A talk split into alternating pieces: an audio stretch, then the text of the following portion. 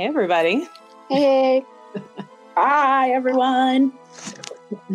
We, we've decided to add an extra little live session for everybody. Um, we are all readers. So you have myself, Melissa, we have Alexa, and you probably recognize Alexa from some of our podcast episodes. Um, and then you'll have Lori. Lori is one of our uh, regular employees and readers of the store as well. And then if you're ever in on the weekends, and maybe more so coming up for the summer, Violet. Violet is our one of our website gurus, and you may recognize Holly from some of our podcasts for our some of our Dee episodes. But we wanted to come together tonight for everybody in regards to some newer and maybe old favorites um, of witchy books that have been out, um, and let you know what we think of them, since we are practitioners of sorts across the board. And um, we thought you might like to know what we think of these new new books. Um, I'll start first. One of the first ones, and kind of newer, it's been out for a little while, is The Witch's uh, Book of Spellcraft um, by Mackie uh, Cavalli, Lynn, and Mankey, Ari Mankey again. Uh, this is Llewellyn. This is a pretty, pretty in-depth book. Um, it's kind of for your basics, but what I found interesting in here, it does cover the threefold law, and a lot of people like to equate that into some sort of karma. And the original part of the threefold law had nothing to do with karma because karmic is not a witchcraft trait that is Buddhist and Hinduism. Threefold kind of meant pretty much pay it forward. If some if you had a good act done to you, you do three good acts out. So I think that's a lot of misconception that a lot of people have not noticed, and this book is going to explain it to you. Uh, but there's a lot of interesting things in here. Uh, they cover some baneful magic, curses. And one thing I thought might be interesting there's been an uptick in interest in sigil working.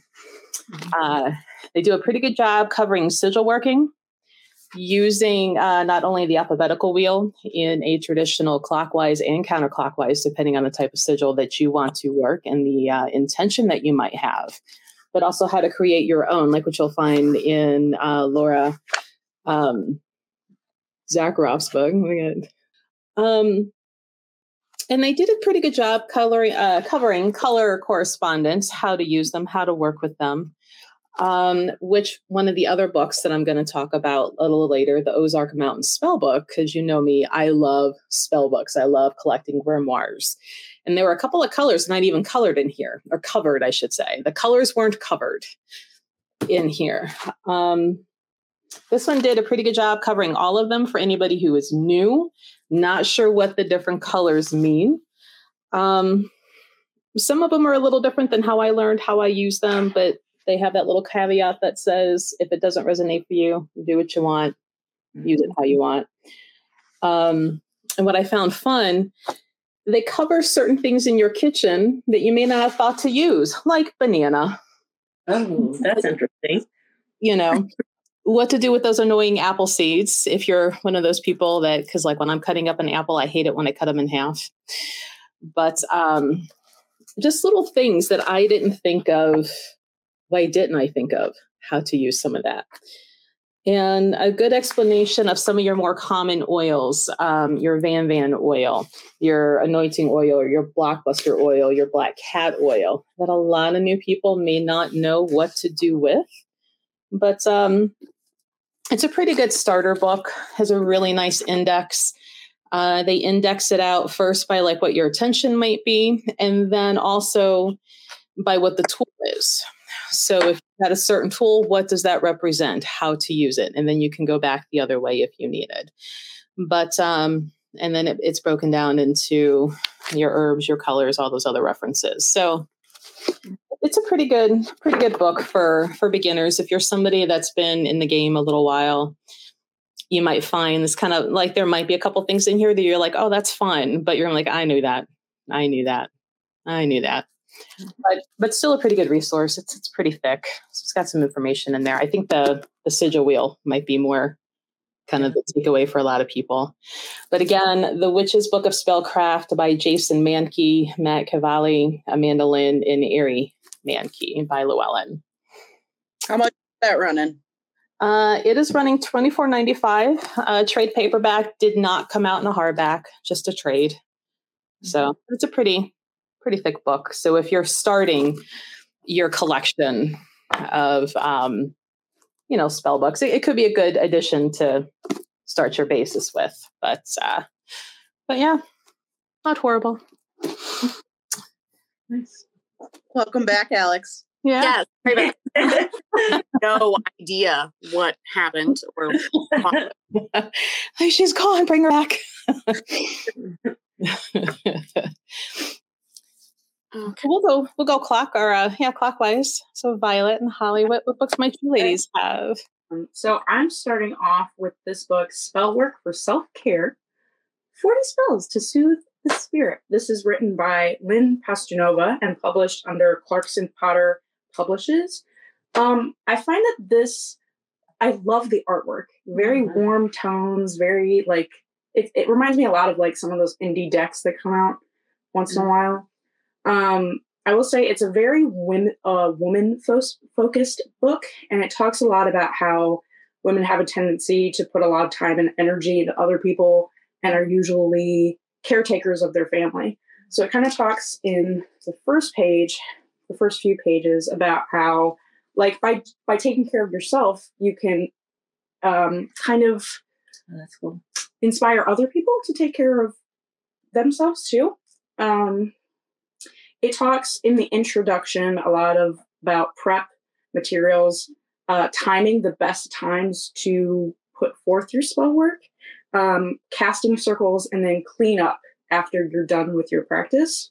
Um, it also has one thing I like about this book is it has a lot of spells from a variety of traditions. So it's not just Wiccan.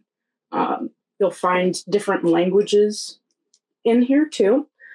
Um, so it goes in an order spell work basics, spells for protection, wellness, love, including like yourself and friendships, family relationships, and uh, different spells for some couples too. Um, it also talks about finances and your future, as well as sovereignty and kind of exploring your own personal power. Um, in there's an appendix that kind of talks about days of week, different correspondences, colors, um, divination methods, and resources. Um, I will say that the divination methods, I found it kind of like unrelated to this, but it is a cute little uh, kind of, I don't know, oh, brief overview. So I didn't hate it. I loved the first part, what you opened to. I caught a glimpse, and it was like Yes. Self care is feminist. I love that. Is feminist. I'm gonna have to borrow this book from yeah. you, Violet. One of the one uh, I like the way that it's that this book is laid out for being such a ball uh, a small book. It really is so in depth. Like for improving communication, it will give you the right timing, uh, the different materials that you need, and it'll also give you things that you can say and sigils which I thought was cool because again, sigils are becoming more popular. So yeah, Lynn Pestunova. Um, this one runs for twelve ninety nine, and honestly, I think it's a good little book if you're mm-hmm. feeling like you need some self care in your life. Yeah. Do we know if that's the same author that does the astrology self care books? I don't think so. You'd have to double check. I think the artwork might be a little bit different. Mm-hmm. It is possible though. I will have to see. Yeah. Yeah, that looks like a really I like it's a good book. Yeah. That's cool because it's not just um it sort of like addresses everyone. Yeah. I love that. Yeah. That's really cool. Very cool. So um I'm Holly. I'm Violet's mama. So I um I am reading a new one. It's called uh, The Witch's Path Advancing Your Craft at Every Level um, it is by Thorn Mooney, and this one is a Llewellyn as well. It was just published, I think, in recently, fairly recently, maybe 21, because I think I just picked it up a few weeks ago. Um, this is a, it's an interesting book. Um, it kind of relates to what we've been talking about um, with uh, Violets as well. Is that this is kind of a self-care book in regards to no matter where you are at what level of the craft you are so at first i wasn't sure um, but it it really sort of breaks it um, down into. I think the the initial um, sort of uh, piece of this is what exactly is witchcraft for you, and how do you define yourself as a witch, and sort of really kind of thinking about that, and maybe coming approaching it from a different angle than what you um, always thought about. And there's so there's a lot of history and just um, she talks about her own experience, and then I think I was, you know, relating to a lot of the uh, a lot of what she was talking about. Um, it goes through uh, and is broken up into also being um, part of self care, uh, um, really creating your sacred space. So no matter where you are, like sometimes I get a little bit, you know, I'm I've been doing this for a while, so I I kind of need to go through and like freshen things up or um, and it talks a lot about how that it reflects your craft and um, that it's so important to build a sacred space um, it talks about cleansing your space you know even no matter where you are on the path um, to really take that time to um, just clean the way um, and be attentive to that space because it reflects and nourishes everything that you um, all of the the work that you are doing. Uh, all the one part two, there's a devotional. Um, it really kind of um, she talks a lot about like what like sort of defining and redefining our own definitions of both ourselves, our craft, what paths, um, you know, what deities are are we um, working with, that sort of thing. Um, and then this part was interesting to me. Um, there's a personal practice uh, section where um, it's sort of like reigniting if you're if you're been in um, practice for a while.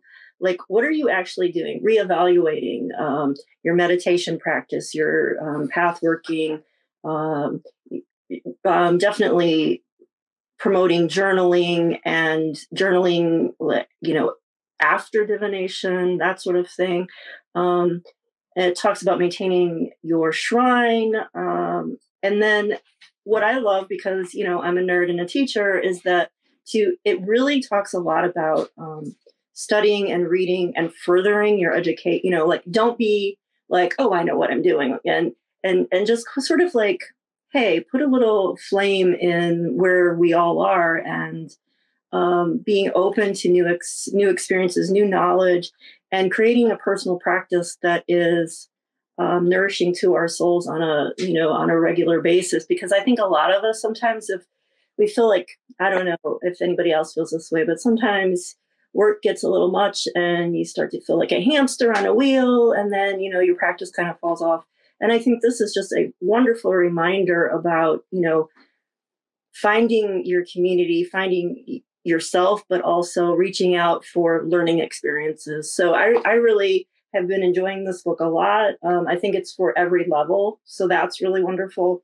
It's 17.99, and again, uh, The Witch's Path: Advancing Your Craft at Every Level by Thorn Mooney. I like that. I like that it actually addresses mm. like your sacred space. Oh yeah, it was. I really enjoyed that. Like at first, I wasn't like sure because she was kind of like you know talking about her experience but then i started to sort of be like yeah i can relate to that. I understand where you're coming from and i enjoyed it. I really did. Like reigniting your passion and yeah and yeah exactly. And that was really really um important for me certainly. Awesome. I guess it would be me next, and then yep. making sure guys changed up a little bit. Did it, did it awful? Mine is completely different that I'm starting with. Um, it is not anything of witchcraft. It is more of the metaphysical sense. Um, so, book that I started off with is the Understanding Human Design. Um, the new science of astrology discover who you really are um, so it does have some astrology in it, but it has a lot more than just astrology. So um, first off, it's by Karen Curry, um, publishing company Air Font Publishing. Um, the book is twenty one ninety five. Um, so this book really you should go to the website, which did I write did I write that down? I did not. It is in the book though. Um, the human design, if you look it up on Google, just type in human design, I'm sure the website will pop up. You want to have your chart first. Um, when I was reading this without the chart, I was just all like, huh? Um, if you have your chart, you kind of can be able to understand what they're talking about in the book itself um, because it has your astrology chart. It also breaks down things like I'll just kind of show you through. So there's several things that go on in this chart. I don't know if you guys can see that that close or not. Um, it has your astrology chart. It has numbers. Um, it also has the Kabbalah involved, the I Ching, um, your chakras involved. So it's it's not just astrology. It's a little bit of everything that makes up you. Um, they also made like their own version of like the Myers Briggs to understand what you are as a person. So when I was doing mine, just to kind of you know do a little. Um, I found out the things when people ask is, if they know about the human design what are you? Are you a generator? Are you a receptor? Are you this? Are you that? Um, i'm a pure generator. So um, when you read this book you kind of understand like that's your type. So how you learn and how you process things in this life in this body um, and then it just helps you to understand yourself what you can like your strengths and your weaknesses that you can work on. Um, if anything it also shows you what parts of the body are your strongest suits as well. Um, i notice most of mine happen to be my lower parts. So like my roots uh, my sacral and my solar plexus tend to be my stronger points. Um, but like I said, it, it involves so many things. Um, and then when you have this, you can literally go chapter by chapter and understand okay, so this is my body graph, this is what this means. Um, this is the you know nine different centers, which is the different chakras, um, and they're placed differently because it follows the Kabbalah. And then there's different lines um, in there that uh, basically are connecting um, the dots, as I kind of say, um, like little channels, like show little channels. They're either black or they're white. If they're black, that means they are um, they're connected. They're white, they're not connected.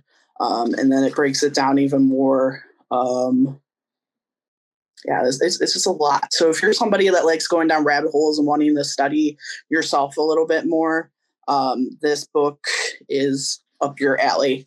Um, I will say there are people that actually do this as readings. Um, I know we're looking into seeing if we know somebody in the area to do these types of readings and um, being able to understand yourself a little bit more because this is a little bit newer. There's a couple of people that generated this um, together, I believe, in the early 1900s. Um, let's see, spiritual teacher Ra Uru um, created this. So it's basically science and spirituality marrying together. Um, but Karen Curry was the one that kind of like breaks everything up so you understand it a little bit more because if you don't understand any of this stuff, you're not going to understand your chart and what you're about. Um, but yeah, this is The Human Design by Karen Curry. If you want to know any more, feel free to come to the shop.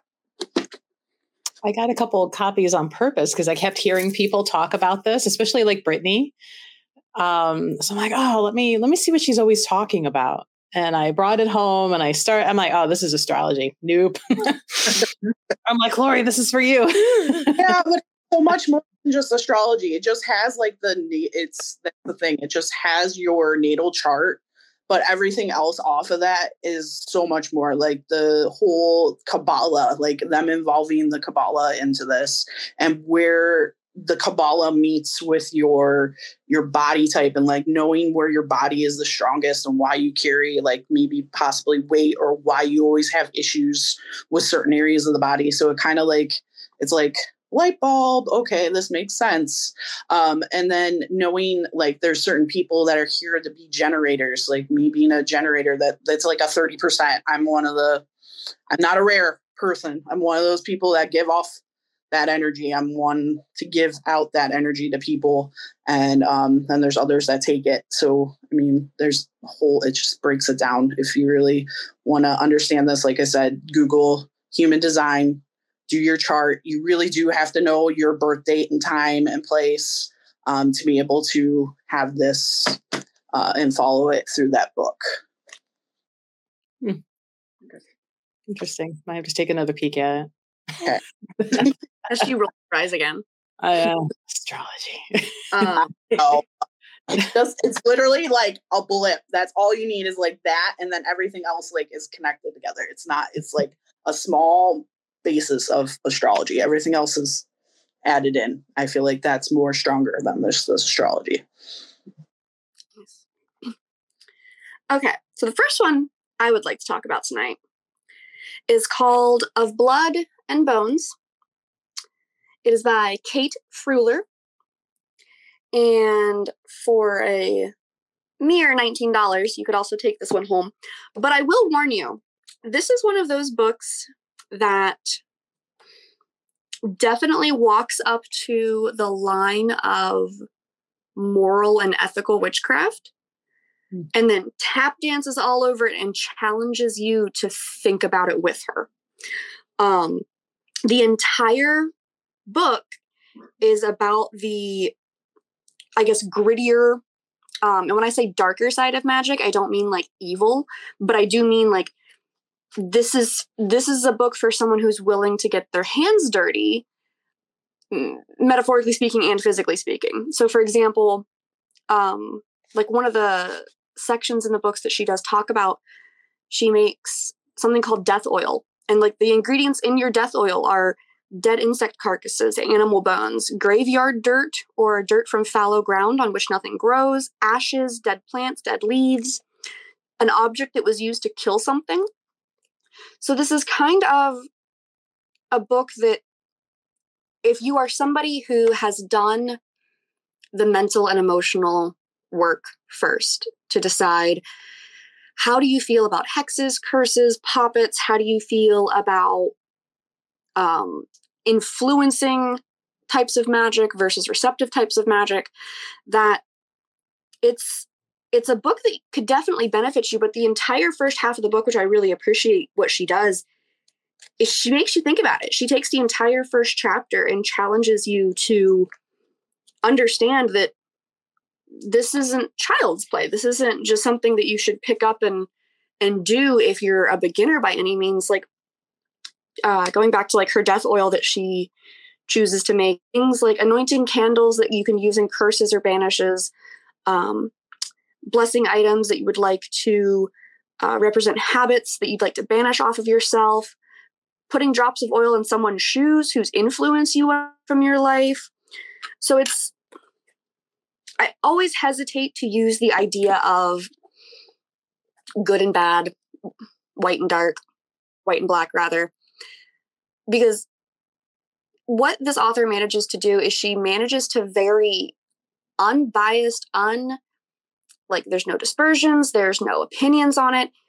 She talks you through here are these parts of magic that exist in the world. And these are these parts of systems in the world that if you have the light, you have to have the dark because that's mm-hmm. just how the scales balance each other.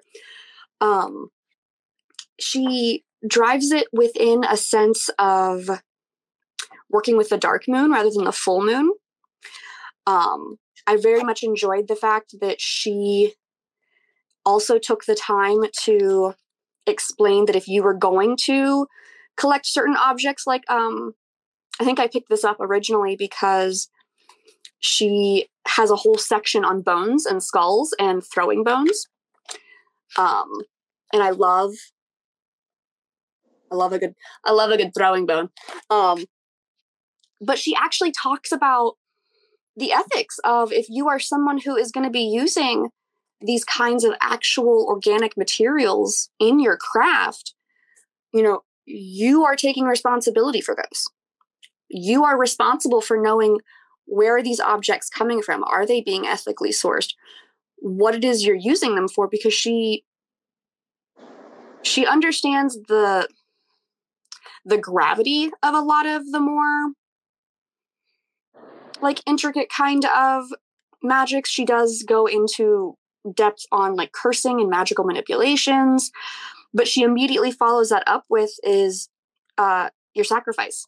Like, if this is something that you are willing to do, these are the things you must be willing to sacrifice. These are the things you must be willing to take on as part of this portion of magic. And I really liked her approach because she didn't it, was it was not like a good or bad thing. It wasn't her saying like this is a bad part of magic. You shouldn't do this. This was her saying here's a part of magic that eventually every practitioner has to sit down and ask themselves these questions. Are you somebody that will do manipulation magic? Are you somebody who, you know, will work with hexes, curses, banishings? And she kind of just talks you through here's what that would look like for you if it was something that you wanted to incorporate into your craft. Um, I was very much impressed with, again, how objective she was able to be.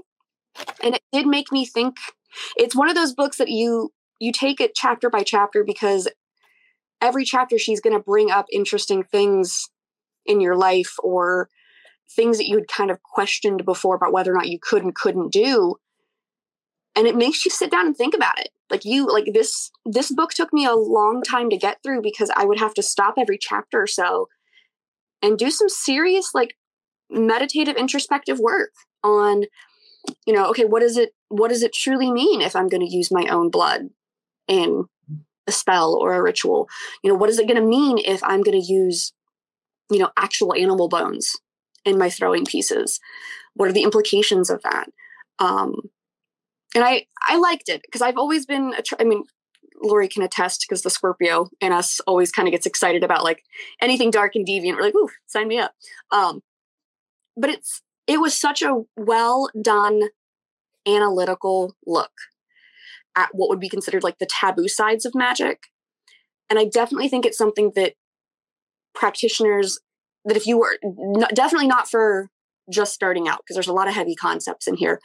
But for someone that's willing to like ready to like challenge themselves and really kind of think through and kind of do some of the the learning that like holly had talked about doing like it would definitely be a book worth getting. So of blood and bones working with the shadow magic and dark of the moon by kate freuler um i'm i'm super glad i got this book. I would love to have an entire hour discussion about stuff in this book because it does cover a lot of those taboo topics that you should ask yourselves. You should you should have those conversations with yourself and this this helps facilitate those conversations with yourself without casting it in a good light or bad light or a yes or no. It just here here's what it is.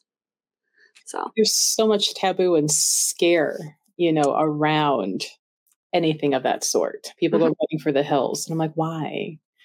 Like it's part of life. Death is a part of life. This is just it, it's I don't know, like it it spoke to that realist in me that kind of understands that, you know, yes, death can be this beautiful magical thing and it is a transition, but it also it is a gritty thing. It's a raw thing. It's something that leaves, you know, holes in you and how to use those energies and how to actually you know channel that into something a little bit more worthwhile mm-hmm. um, was super enlightening.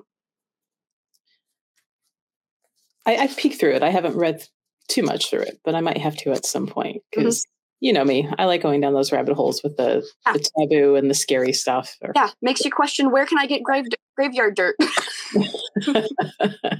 Anywhere, as long as you don't get caught. Right.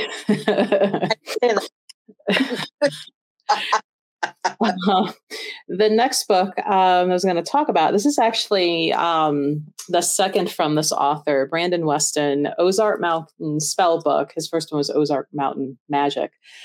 um, by Llewellyn. This one's 1999. Um, it is Ozark folk, very hoodoo esque, which is kind of right up my alley. Um, I was a little disappointed there wasn't as many spells because I love collecting spells, even if it's just to be like, did you read this one? Did you see what it said? That's silly, huh? But it's still fun to read. Um, he does a great job for beginners on i mean he even tells you like i'm going to break every spell down into the timing when you need it day of the week blah blah blah blah blah if you don't know how to do it this is going to hold your hand and tell you how to do it um, he even breaks down like the level of um, effectiveness if you're doing spell work for other people, like whether or not it's a piece of hair from them, all the way scaled back to if you're just grabbing a brick from their house. Don't don't go trespassing, guys. Um, relating spell work into days of the week with the astrology man and a really nice chart for days of the week, what it means and what you can and can't do. Um, I say can't very loosely because I am of the belief that if you need to do a working, you do the working regardless of what day of the week, month, what astrological sign is going on. Whether or not it's full hmm. moon, because as I say, the moon is always full, we're in the different position, not the moon. Um, yeah. I found interesting though, in the candle working and the color, he does not reference yellow at all, um, which I thought was very interesting. Um, no yellow correspondence. Um, and didn't really see a good reason why yellow was kind of not included. Um, but he covers everything from like witches' ladders to things for mending, um, you know, broken hearts, how to catch a fever in an egg. That was another one. We are so used to seeing or um, like egg cleansings where you rub the egg over the body and you break it in the water, you know, kind of like that South American tradition. No, you you say an incantation over the egg with a Bible verse, you uh, verse, you throw on it or blow on it three times, then you throw it in a body of moving water. Never have seen an egg cleansing described that way, but this is how they do it in the Ozark Mountains. So some some fun little things in here. Um, very, very well done if you are kind of coming in in the very beginning. You have an idea, but you're still kind of unsure what to do on some things, how to quite do it. Um, I mean, it, it's really well broken down. I mean, you can't not know what to do. Um, don't be surprised with the Bible verses that are listed in here. That that is a part of a lot of folk in hoodoo magic, and this is folk. So um, don't automatically toss it aside um, if, if you're a recovering Catholic or Protestant or whatever. There's a lot of magic that can happen in that that Christian book that can add to what you're doing. But um, it's pretty fun. But but again, it's it's it breaks everything down really really basic. Um, but what I found too for them, they they don't use smudge. For them, their cleansing is red cedar. So that that is what they uh, see red cedar and juniper. So uh, fun little interesting things. If you're somebody that you're like, I am tired of burning sage, grab some cedar, red cedar or juniper or both. Um, but yeah, fun little fun little book to add to your collection. Just I mean, there's quite a few spells, and just not as much. And and because you know, I'm the one that has like that five thousand spell book in one book too. So a lot more. Contact the author in the back of that book because I know I love a lot of the the pagan and witchcraft books. They usually have a way to reach out to like the author or like the publisher. Um, he does uh, he's got ozarkhealing.com um, he is a uh, folk herbalist a yarb which is uh, like herbal medicine doctor and a doctor so he teaches he has his own whole like thing going on down in that area but uh, he's ask what the hell he's got against the color yellow. right. Like, why? Why no yellow? Why no yellow? Fayetteville, Arkansas. And I'm like, oh, I used to live kind of close down there. Um, but yeah, ozarkhealing.com if you wanted to ask him why there's no yellow. that was my takeaway. Why no yellow in your why book? No I really think you should send him an email. I, I, I Okay, like so You Pierce, know. we get a lot of emails tomorrow. Why did you not use the color yellow? Yeah. because all witches love a good like table of correspondence. We love a good chart. That stuff, like that is the first thing in witchcraft. I feel like everybody gets Yellow. to, Yellow. right? Like, Because I mean, they reference like limes and y- y- uh, lemons and other yellowy, greeny, you know, and I'm like, so they're familiar with yellow.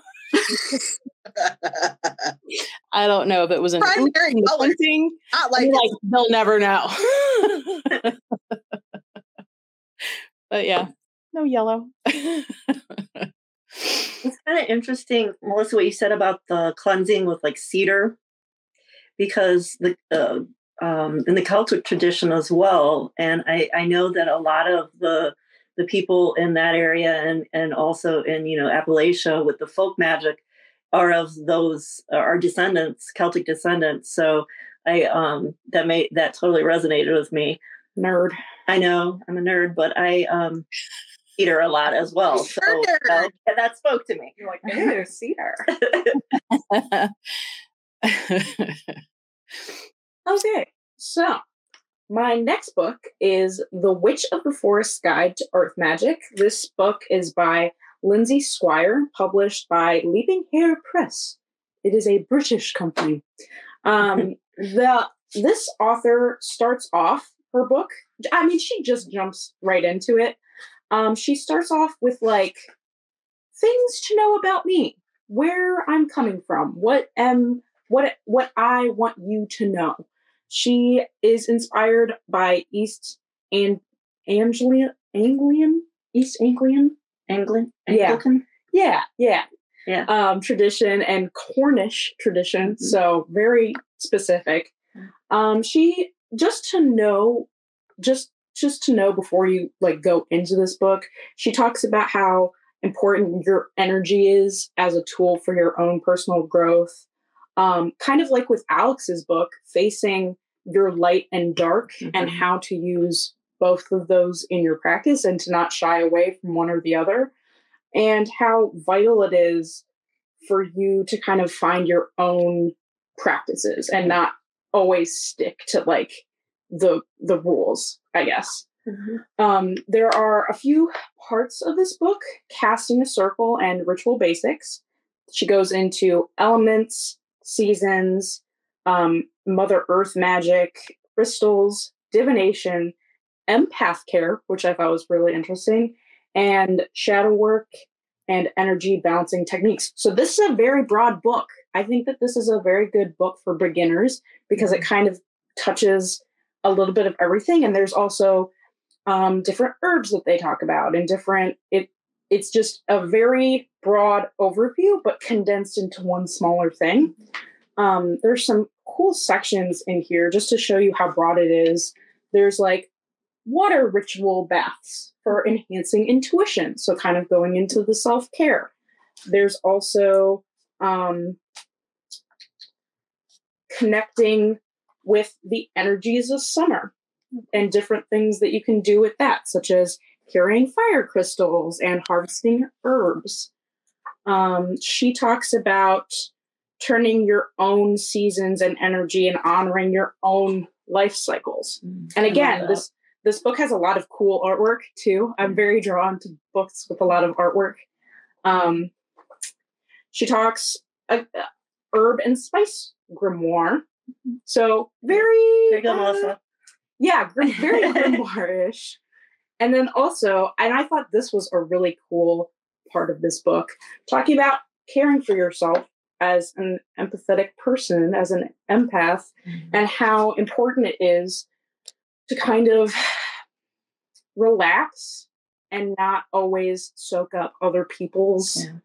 energy and and how to kind of cleanse yourself protect yourself check yourself before you want to do any of your work. Um, another really cool thing about this book um, is the cover. So the inside of the cover actually comes out and it becomes a rune, like a little rune thing, a little rune map, so that uh, you can use as a board. So an actual tool within the Mhm. book. Cool. That's Um, pretty oh, nifty. Yeah. and secrets, like witches, we love that kind of stuff. I know it's like a secret within this book. So very Be like useful books, jars, boxes, rocks, sticks. right. Yeah, so a lot of a lot of that kind of thing. And um again, Lindsay Squire, The Witch of the Forest Guide to Earth Magic. This one goes for 14 or 20, 14.99 in pounds, but we are not in England. So 20. Mhm. Very good book, in my opinion. I have no complaints. So yeah.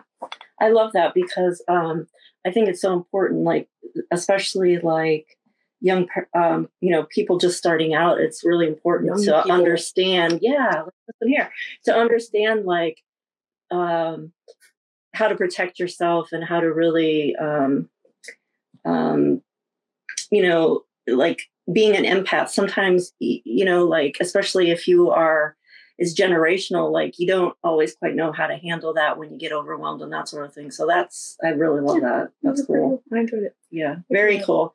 So i am going to this book okay? I am so super excited about this book.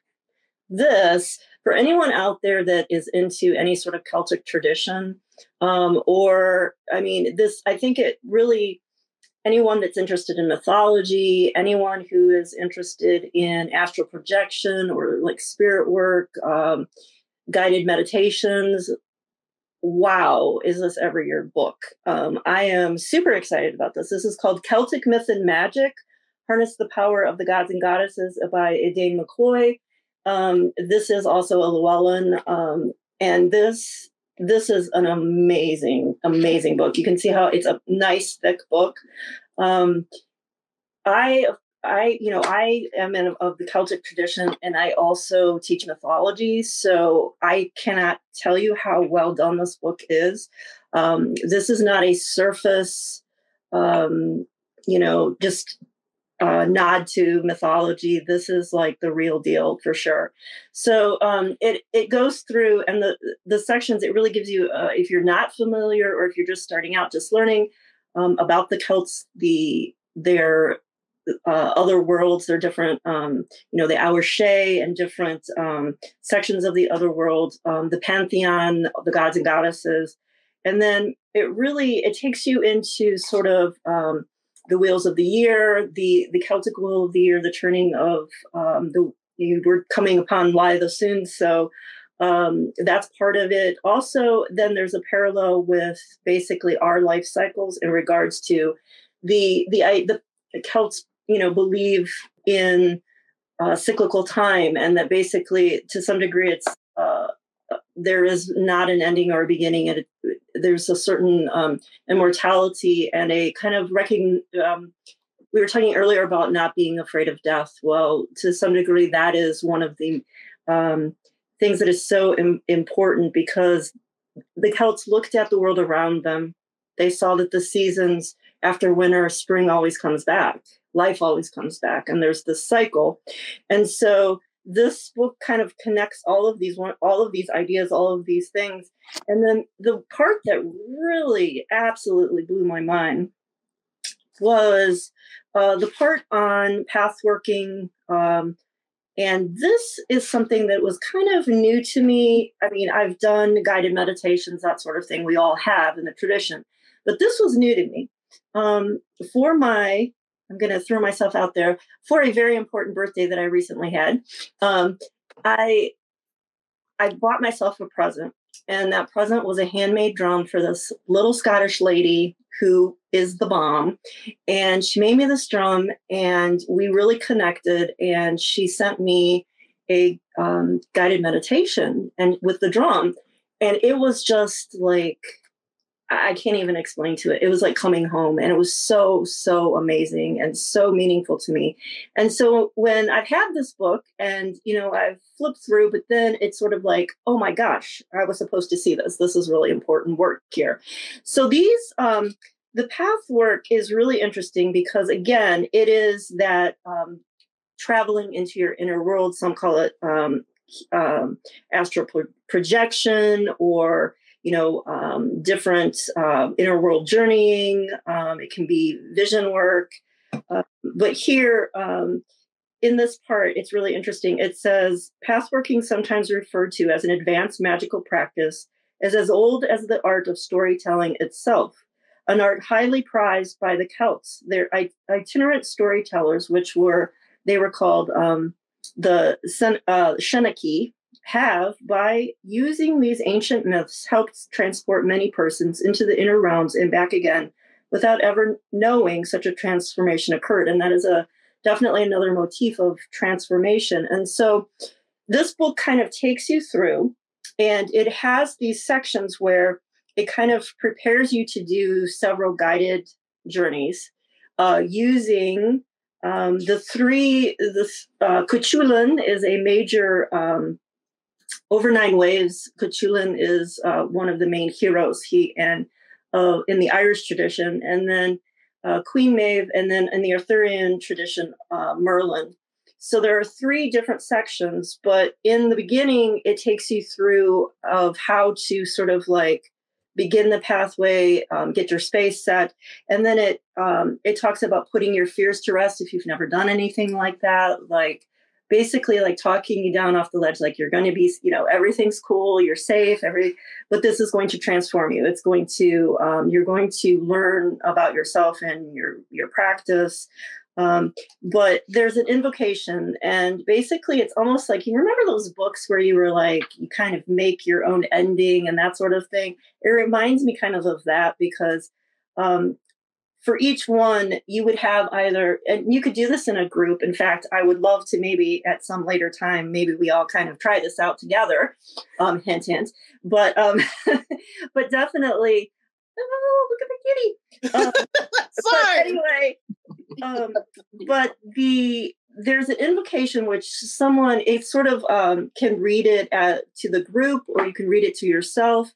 Um, you could probably even tape it but it's taking you through that breath work and you know sort of bringing you into this altered state to travel.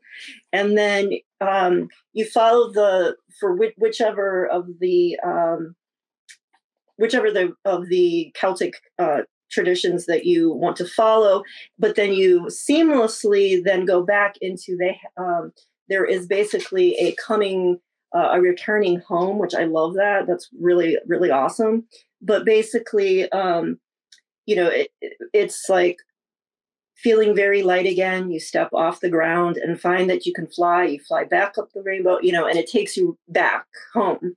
And um and then it also guides you and then after you know uh, it talks a lot a lot about archetypes about jung which is right up my alley as well. And then it talks about like taking this and what you learn and then creating your own creating your own stories and your own meditations.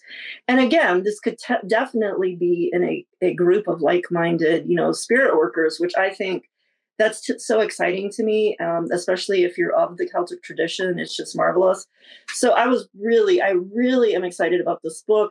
And then, of course, the rest of it, because there's such a huge resource book, but it talks um, there are, you know, there's a, pan, a, a, really detailed pantheon of the Celtic gods and goddesses. There are uh, pronunciate. There's a pronunciation guide because I think that's part of, you know, like even the sound of that when you're when you are doing that um, sort of vision work is really important. Um, and it then it also has um, in here which I think is kind of amazing. It has songs. So if any anyone out there is um, is musical. Uh, you there are there's actually sheet music in here. There's also recipes. So like um, there are uh, you could have some Cornish pasty, uh, uh, uh Cornish right? Well, while you are going on your journeying, um, of course, um, a little bit of um, uh, spirits for your spirit work as well. So I kind of love that. But again, this is one of the most thorough books on um, Celtic deities that I have ever seen. It is like both really, really in depth, but also really user friendly because of the way that it is, um, you know, laid out. laid out. Right, exactly. It's it's really an awesome book. So I, if you are at all interested in Celtic um, work or myth, definitely check this out. This one was twenty seven ninety nine, but I I say it's a steal because it is such an amazing book. It's called Celtic Myth and Magic: Harness the Power of the God and Goddesses, again by Edain McCoy, who's been writing for a really long time. So, um, highly, highly recommend. It looks like a really thick book. How many pages is that bad boy? I don't know, but it's amaze balls, and we need to try this. We're going to do some guided meditations because Oh. this is what happened. This seems like Oh, it's like 500 pages, but of pure awesomeness. And I'm not kidding. I if you are a Celtic uh, practitioner, it is pure awesomeness. even if you're not, why not? oh, Yeah, it's yeah. amazing because I love the part about how you know once you do this uh, this vision work, how you can totally. It's important to then be creative and mindful and and you take over you write which is another thing that i just i am so connected with so it is a book of of the old and empowerment in the new and going forward and i just i love it it's a it's a wonderful wonderful book awesome. Cool deal. Well, You're next, Lori. yeah, I know, and I'm like, I'm. I feel like I'm the oddball out until the end. I have, I have like a witchy book at the end, but the, I'm all like, I'm out of the out of the box with stuff to. to because I'm like, no, my mind needs like expanding and healing and all this jazz.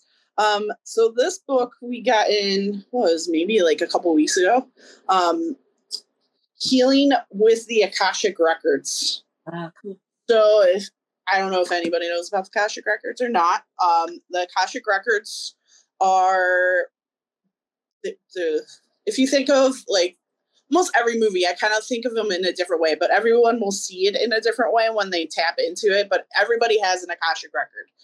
This is basically what is your contract, what you signed up for when you decided you were made basically. It doesn't it's it's it has a little bit of everything from all the lives you've lived um but really focusing um purely with this one on this life. Um when you tap into this book by linda howe sorry i jumped i'm like linda howe um sounds true is the publishing company. Um it really helps you to navigate your way to getting into the Akashic records. So how they break it down oh That was somebody trying to call me, of course, right when I'm doing this. Uh, breaking it down into two different things. Um, your fixed Akashic records and then your not fixed Akashic records. Now, your fixed Akashic records are what is going to happen inevitably. It's just it. That's how. That's the timeline that you picked. That you signed the contract when you came down here. The, the not so fixed is the stuff that you can manipulate and fix. Um, so, with that being said, um, it kind of gets broken into different parts in the book. Um, so, there's like part one, part two, part three, and then it goes by chapters in each one of them. Um, actually, let me tell you, there's there's four parts. So, with this book, it is something to take baby steps with. Um, it is not something that you have to you, you you're going to just jump right right in. Um, if you're not used to meditating, if you're not used to being calm and focused and everything, this is not the book for you yet. Got to wait a little bit. But if you're ready to heal and you're ready to focus on yourself and to, you know, um, fix some things that you know need to be fixed, uh, this book is up your alley. um, so, one of the great things that I loved about this book is there's actually a their process of doing it is through like a version of a prayer of their prayer. Um, when I was doing it, as you saw my cat popping in the video, my cat came running when I was when I did it. Like whenever I do a type of meditation, he's I think he's just there to make sure I'm coming back because Lori likes to leave and sometimes not come back into. Uh, so when uh, there's an opening prayer and a closing prayer, which is awesome. I love that there's like it's like okay, make sure you close, kind of like the Ouija. When you open it, you say hello, and then make sure you finish with goodbye. Same thing open it, figure out what your Akashic records are. It will look different to everybody. A lot of people say um, a lot of times they kind of look like filing cabinets, but where you're going to in your mind is is different than everybody else's. So um, there's always going to be like a person specifically that is known as like um, you've got. I'm sorry, I'm gonna. Boop, boop wrote it down. Okay, so you have like your masters. The masters um, remain in a relationship with an individual from the point of the soul's inception and throughout time. So they're the masters of the Akashic records. Um, then there are like the the lords of the Akashic records, and they are like a group of people that are entrusted with your records. So they are the ones that kind of are like your team that are entrusted with the records. And then you have your teachers who are the ones that like show you the records and kind of help you figure out where it is you want to go and um, learn to, you know, heal. And then you have your loved ones. Believe it or not, loved ones that have passed on to the other side usually can show up during your um, session when you're doing um, this to open your Akashic records and to uh, go down that alleyway. Um, but it breaks it down even more. Um, like I said, each each section, like becoming aware of self abandonment. Like if you ever were a person, which I will say, I felt like I like one of my love languages, which kind of ties. If anybody has ever talked about love languages, one of my love languages is quality time, because I always felt like I was abandoned. So that's something I need to heal from. So that would be something I would want to go and find in my Akashic records and try to heal. It's and it's not going to happen overnight. It's a lot of work. This is this is a book. If you want to do the dirty work, if you want to take your time, it's going to take.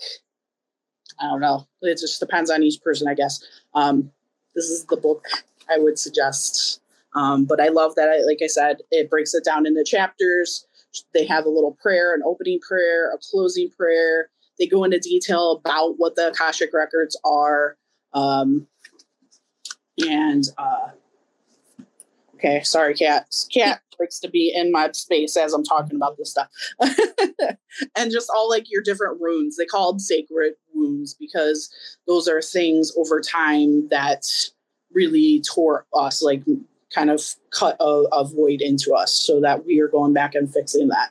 But um, first thing, just even going off of this, I just got an Akashic Records reading from somebody that's in the shop. Um, that would be Julie, Julie Klesta.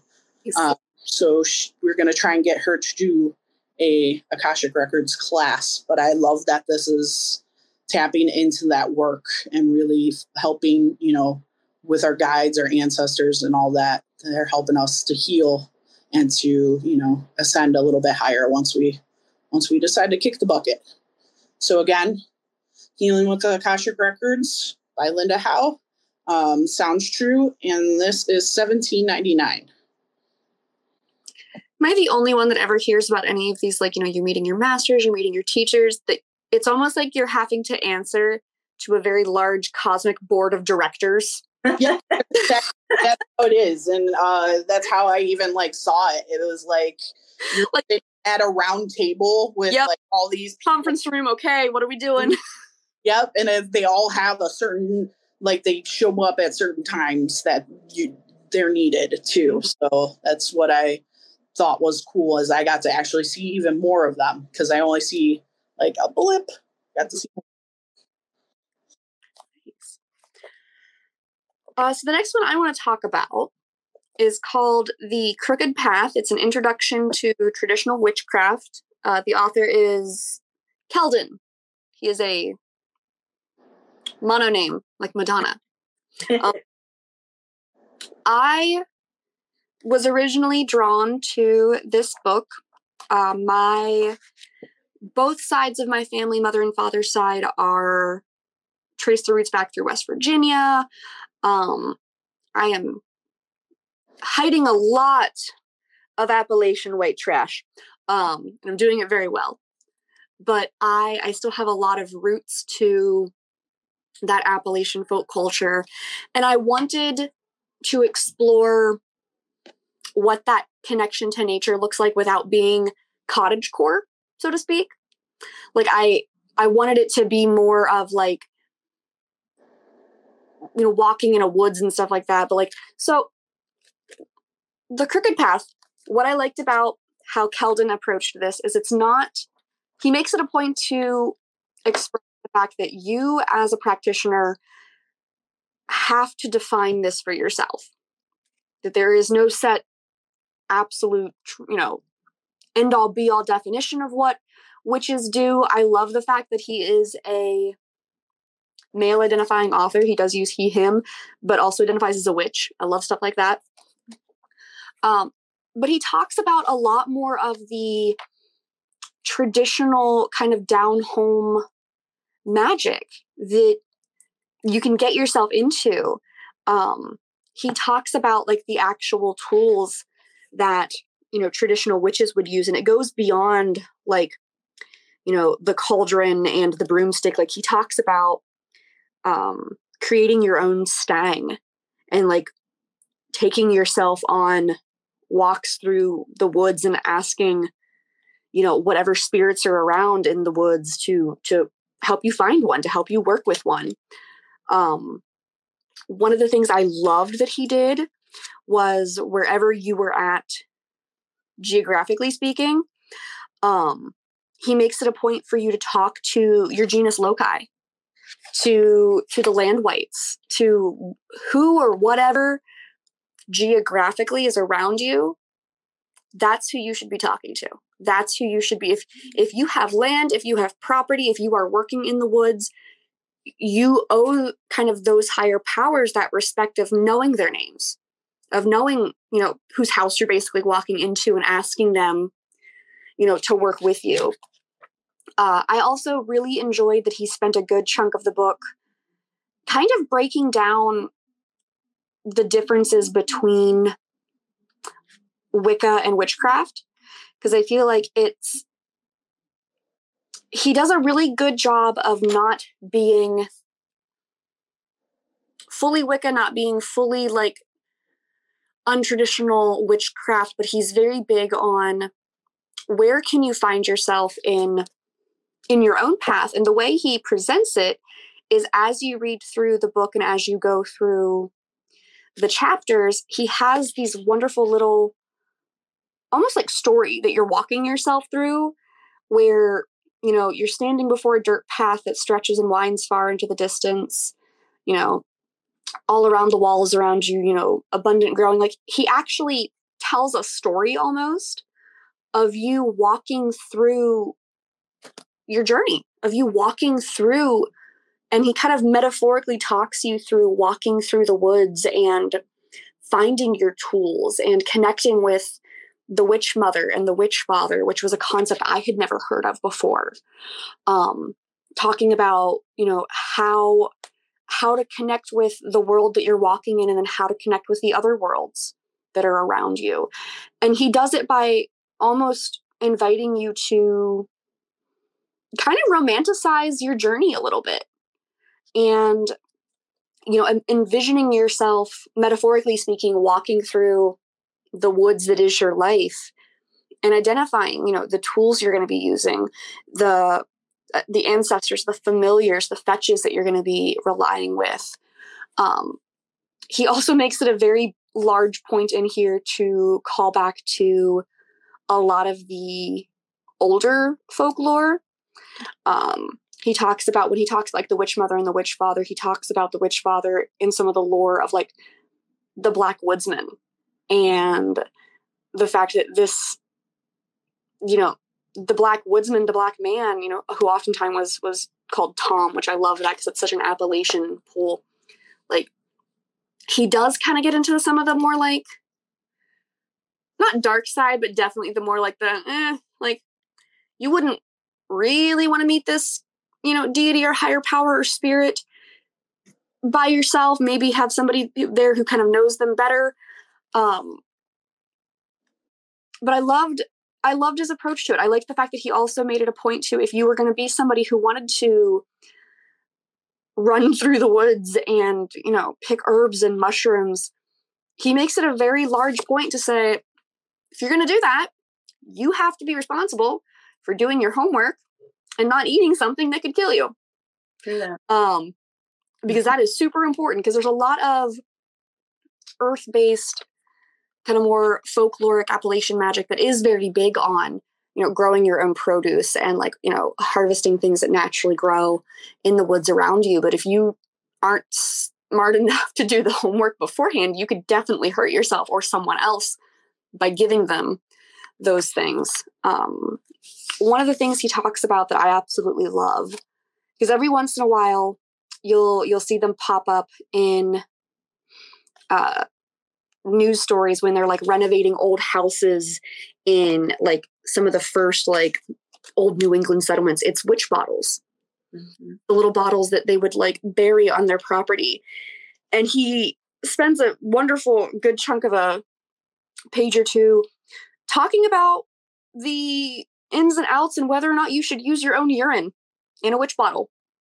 and what that actually means like he he does a good job of inviting some of the gritty. So i would almost say like if you were somebody who was ready to kind of start dabbling into like yes i'd like to like maybe use my own urine or use my own hair this is it. This is an excellent primer for how to start tapping into more of that primal part of yourself whereas like blood and blows is definitely more of a like hey you better have a couple years under your belt before you go play with this. But if you are somebody who wanted to kind of start out on more of a traditional path in a sense of like basically walking your own path this is definitely the book for you because every once in a while i do like to go through and reread like beginners books and you know introduction books just to kind of see what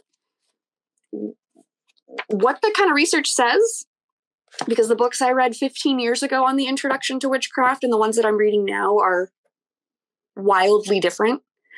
Um but it was just it was a very pleasant easy book to read.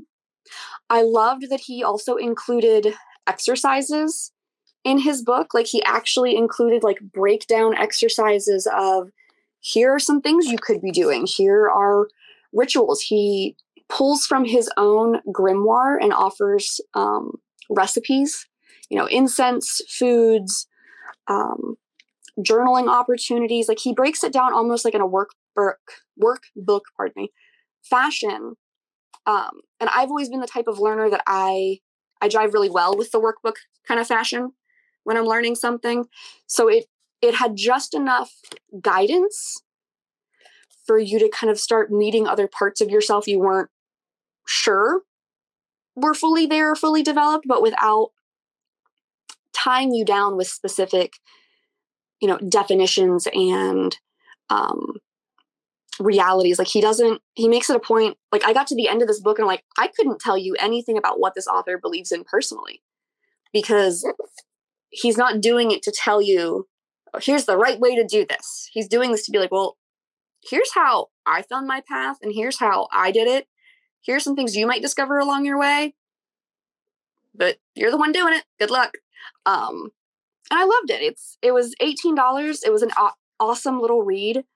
Um, so if you're somebody who is kind of tiptoeing towards that more traditional Appalachian, um, it definitely would be a book that would kind of speak to you on that level and be worth reading because it was it was fun. It was definitely a fun, and it made me feel a little bit more connected to um, my own ancestors and my own you know people in my family history that came before me that i could imagine you know they had to walk through woods because it was a big patch of undeveloped land and that's just what they had to do because there wasn't a walmart or a store or a goddess elite to go get you know resources from they had to go out and collect those things on their own so i the crooked path by Kelden his introduction to what he proposes is traditional witchcraft.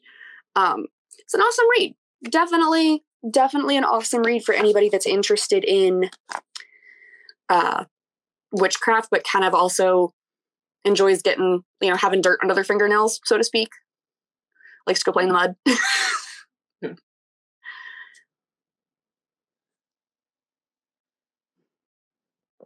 I think you're muted. Melissa, we can't hear you. Try again. Yep, muted because my cat was down here rubbing on boxes. Like, this is like nice when you want to go dig in the dirt, pull up your own stuff, which Yeah. is one thing that they do talk about in this one that like growing your own herbs has a little bit more of an impact positively on your outcome than buying it somewhere. But there's Right. nothing wrong with buying it if you can't grow them yourself. Um, but uh, I think we're gonna we're gonna wrap up because we're already over an hour. So it's yeah, that went quick because I know we all had at least one more. Yeah. So um, well, thank you everybody for watching. Uh, yeah, I think we'll do a part two. I think uh, some of us were talking about maybe if we can do this at least once a month with some new stuff, and Oh, sometimes we even go find some oldies but goodies maybe that kind of fallen out of the stream of like they need the recognition, they deserve that recognition. So on top of all the new ones that come out. Um, I would love to do that because I still have the very first like pagan witchy book I bought in my little hole in the wall town. It didn't have a dust jacket on it. It was a hardcover. I was looking for anything witchy and I opened it and saw the word pagan and went, Well, I have to quickly. you know, maybe one day we'll have to do. A, um, we can all like feature our our collections. I just keep sitting here looking at like the bookcases that are like double stacked and lined on top, and I'm like, I wouldn't even have to buy any books for a while, you know. and I'm like, when was the last time I cracked that one open? Mhm. Um, so maybe we'll have to do like personal tours. If Yeah. build safe showing, like Mhm. this is what I have sitting around. You know, what's what's on your witchy shelf? Oh, Right, right. That's a next TikTok coming. oh boy. But no, we should definitely do a part two because this was uh, you, there were at least a book that all all of you mentioned that I'm like I would read that. And I, I love this because we all have our different interests. And I think, you know, so many people out there, like, they're no matter where you are on the path, because we're all at different levels and different, you know. But yeah, this was fun. Yeah. hmm It was. Well, and a fun thing, uh, this is going to get edited down, all of the little blips here and there um, get edited down and uh, should hopefully go up as a podcast episode too. So titles and everything will be thrown up in there. So if you are a podcast fan, catch it there on Boxed Wine and Witchcraft. Um, And you can get these books at Gotta Sleep. So gottasleep.com. mhm. You've been getting so many good books into recently. Like I feel like the last eight times I've walked into that shop, I've bought a book Yeah. because you keep getting good titles. you know it's like w- there there's certain uh, uh, colleagues that are like the tarot witch sends me down rabbit holes sometimes trying to find certain decks for everybody but i like some of the artwork too but then the book nerd in me like i'm looking at some of the releases following what the publishers are playing with and getting the advance like booklets coming out like here's what we anticipate releasing and circling half of the booklet and Oh, it's like Yeah. plastic fair from like elementary school. kind of that, like the Scholastic Fair. Yeah, yeah. I'm like, oh, books. when am I going to have time to read them again? Same. Glad I'm not the only one. Yeah, No. All right, everybody. Well, thank you for joining us. Yeah. And, um, we'll do it again. I'm sure we, well, all book, book lovers, we'll do it again. But, uh, Bye, guys. Bye. Bye.